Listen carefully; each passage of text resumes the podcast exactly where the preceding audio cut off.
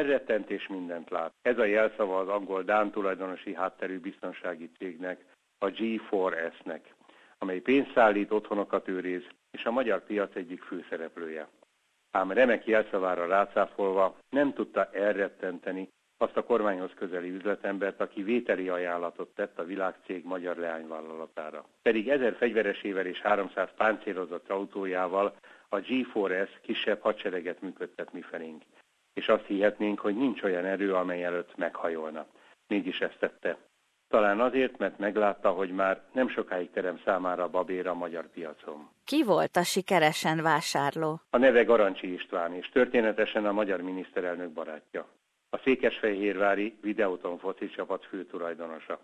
A stadion páholyában gyakran feltűnik Orbán Viktor is, akinek kormánya több eszközzel egyengedte eddig is Garancsi vállalkozói pályáját.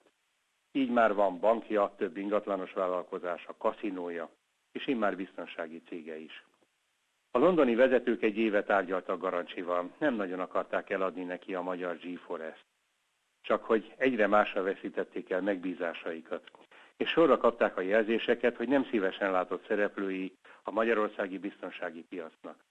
Annak a piacnak, amelyiknek másik két szereplője már egy ideje szintén kormányhoz közeli üzletemberek tulajdonában van.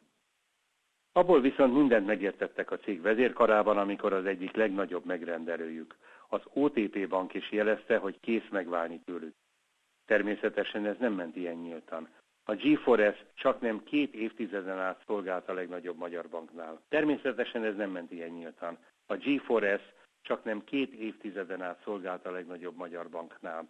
Hozta, vitte a készpénzt, ám az OTP hirtelen pályázatot írt ki erre a munkára.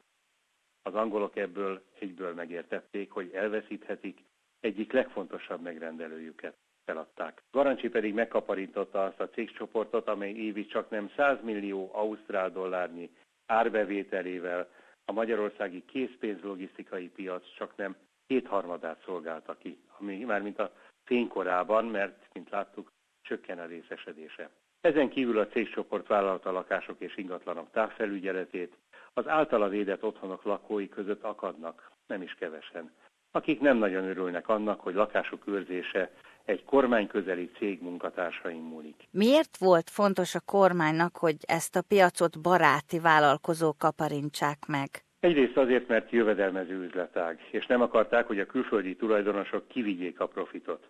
Másrészt épp ez a magyar kormány főtörekvése, hogy a jövedelmező üzletágakat a külföldi tulajdonosok kezéből magyaroknak passzolja át. Ezért egy egész arzenát hajlandó bevetni. Például hatósági árakat alkalmaz, hogy elvegye a kiszemelt cégek, cégcsoportok profitját. Ezt tette az energetikai szolgáltatásokkal, kiszorítva a külföldieket. Megkaparintotta a rádiós műsorszórást, és a hipermarket láncok külföldi tulajdonosait extra adókkal akarja kiűzni. Eddig nem sikerült, de minden évben kitalál valamilyen újabb eszközt. A legfeltűnőbb az a magósága, hogy a magyar állam néhány bankot megszerzett magának, de csak azért, hogy átjátsza őket a saját klientúrájának. Ezek a bankok aztán bőkezűen hitelezik a kormányhoz közeli üzletemberek további terjeszkedését, és így tovább. Mi lesz ennek a vége? Kialakult a kormányhoz közeli milliárdosok szűk csapata. Ők nagyon rövid idő alatt hatalmas vagyont halmoztak fel de általában nem a cégeik fejlesztésével bíbelődnek, hanem folytatják a nagy bevásárlást. A kormányfő másik barátjának például van már bankja, hatalmas birtoka, agrárcége, sok-sok szállodája, holott az eredeti végzettsége szerint gázszerelő. Kizár dolog, hogy ezt a kiterjedt vállalatbirodalmat felelősen működtetni tudja. A másik talán súlyosabb következmény, hogy a külföldi befektetők előbb-utóbb megértik, bármikor kaphatnak egy olyan ajánlatot, aminek nem tudnak ellenállni. Ez pedig arra ösztönzi őket, hogy minden profitot vigyenek ki az országból, mielőbb.